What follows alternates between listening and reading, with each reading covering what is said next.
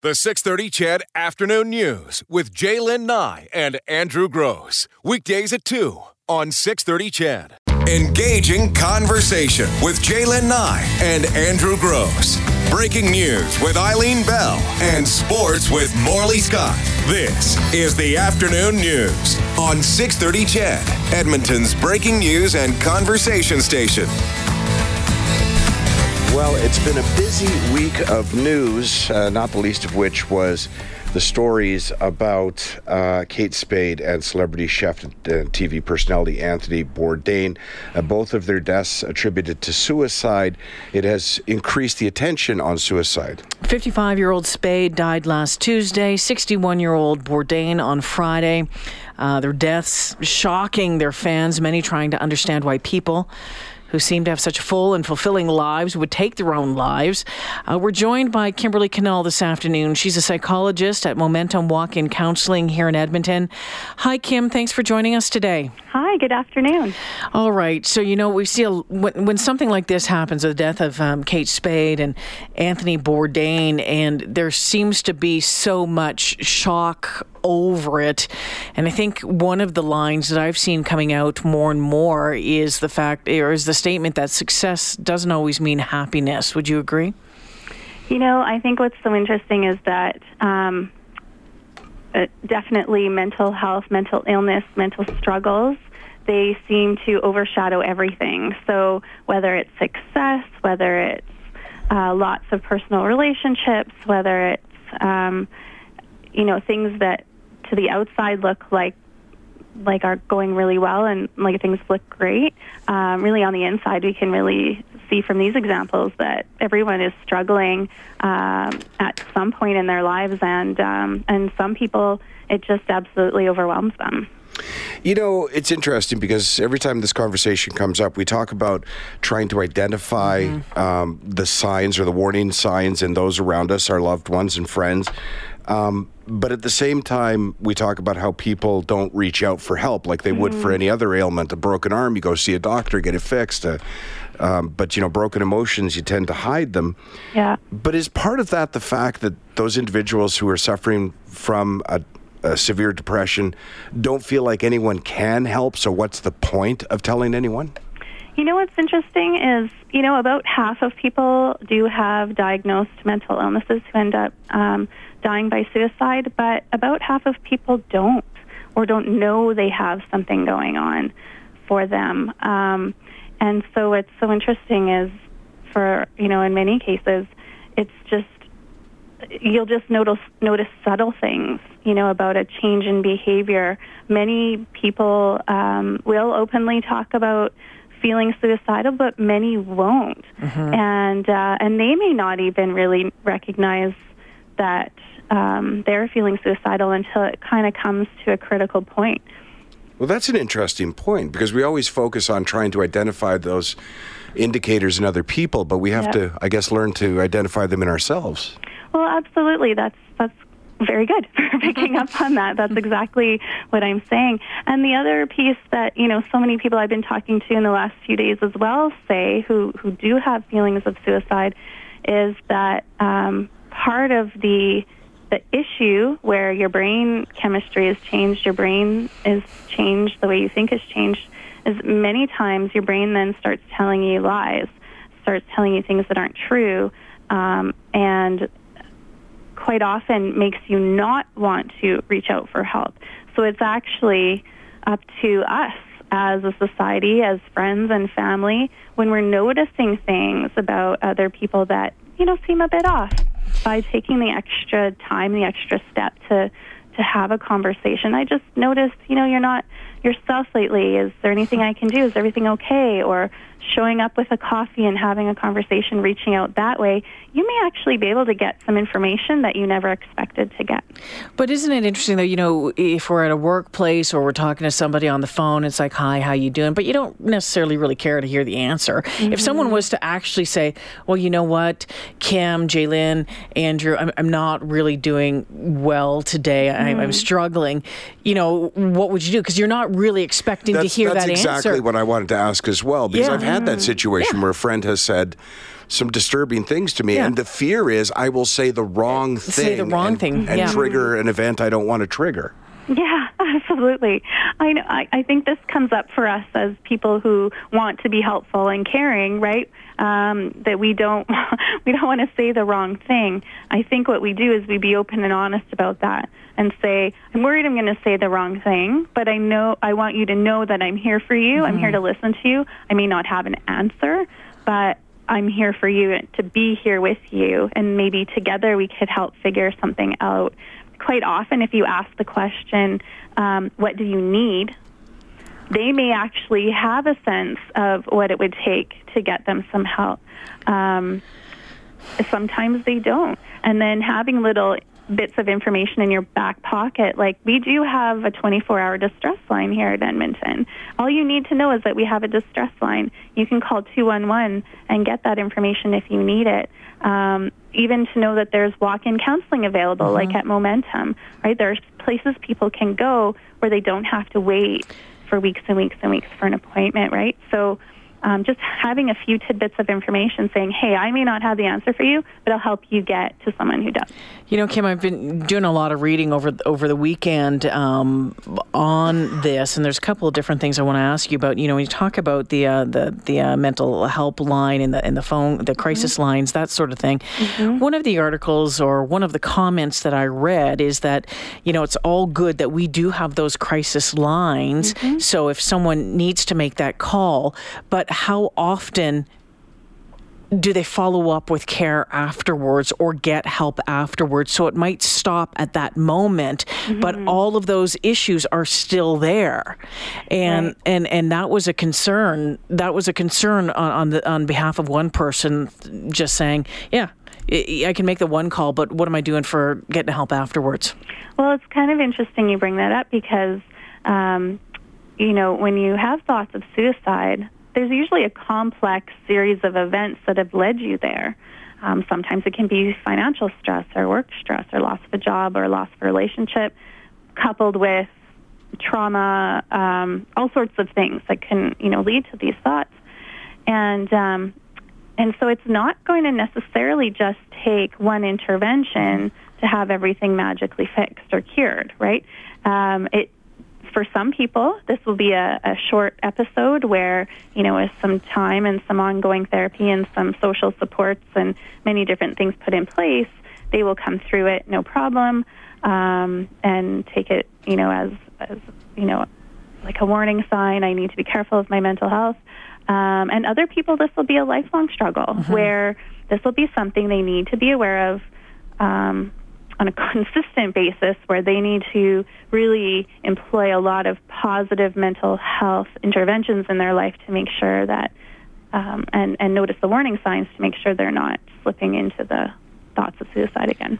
Kimberly, um, sorry, my mic was off. Kimberly, I'm curious uh, just your impression of what effect social media has had specifically on uh, people's mental well-being, and Yeah. uh, you know, just in terms of. I, I've I don't have a friend on Facebook that isn't better looking than me or having a better vacation. Fair enough, yes. you know, and and I can see over time where you would you would start to think you it could go two ways. Either hey, why Yeah. aren't I having the good time that they're having? Yeah. Or you start pretending to be having that good time and then get feelings that your life is not real.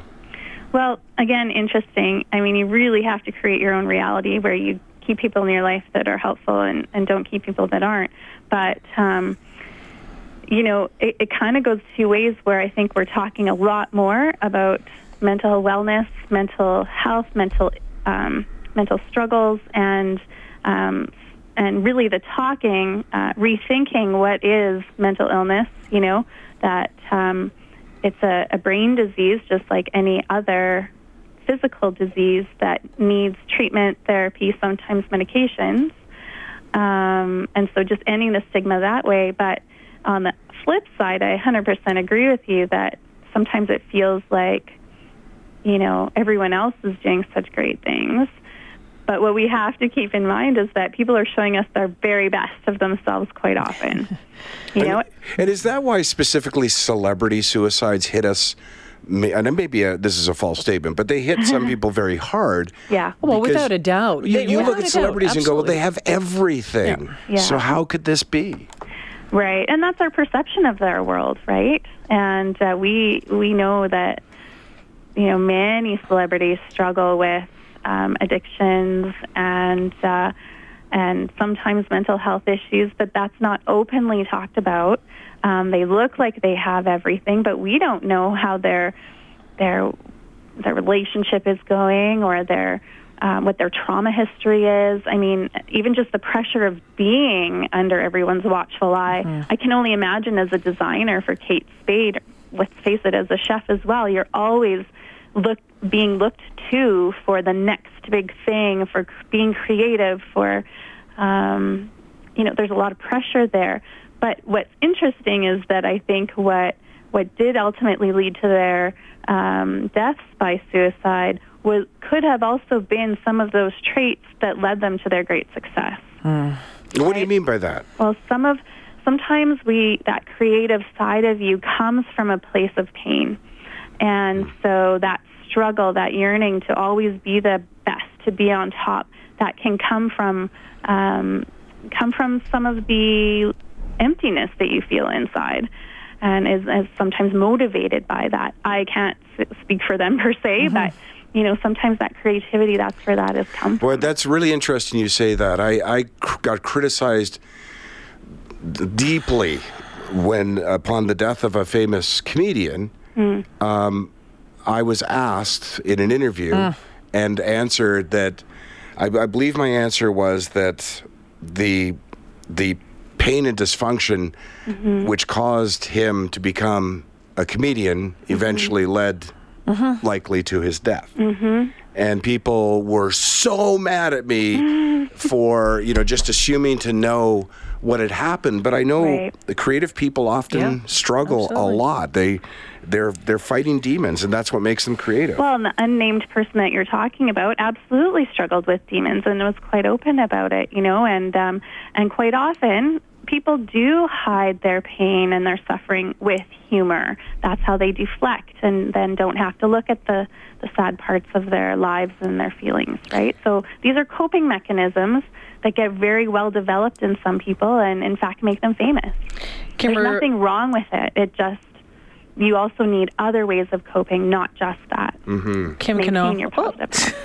Kim Canal is a registered psychologist and the founder of Momentum Walk-In Counseling, joining us on the phone this afternoon. Um, Kim, I, I've I've talked to you before about uh, the death of my my nephew Jasper, who died by suicide ten years ago, and and and the reason I'm bringing it up because it it, it leads to something that I read again on, on the weekend when when Jasper died. Um, you know, again he was the quarterback of the football team, really good looking boy, super personality, all that sort of thing. We we never could figure out why he why he decided to end his life. And I can remember his brother saying to me, you know, and, and some of them thinking that, well, it must have just been impulse. It just must have been an impulse thing. And one of the articles I was reading on the weekend was talking about about uh, suicide and death by suicide, um, linked. o- Of course, often to depression and mental illness, but in some cases, it can be an um, impulse. You- Well- what would you say to that? You know, I think that there needs to be some underlying thoughts in the beginning. Um, I don't think that, you know, um, that most people would think, oh, you know, I'm having a really rough day. I'm going to end my life. I think those thoughts are there ahead of time. Yeah, but let's face it, I don't think anyone goes through life not having suicide cross their mind at some point.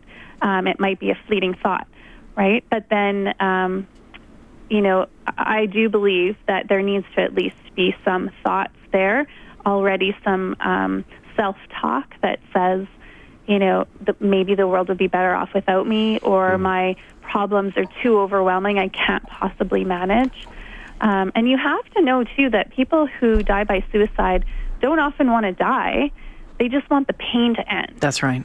right? So it's not they just don't see any other way to get out of the situation. Kimberly, I want to I want to ask you one last That's the question. Then, we're- vision. then Yeah. we're going to be out of time. Uh, unfortunately, it's a it's a huge topic to try and Yes. squeeze into this amount of time.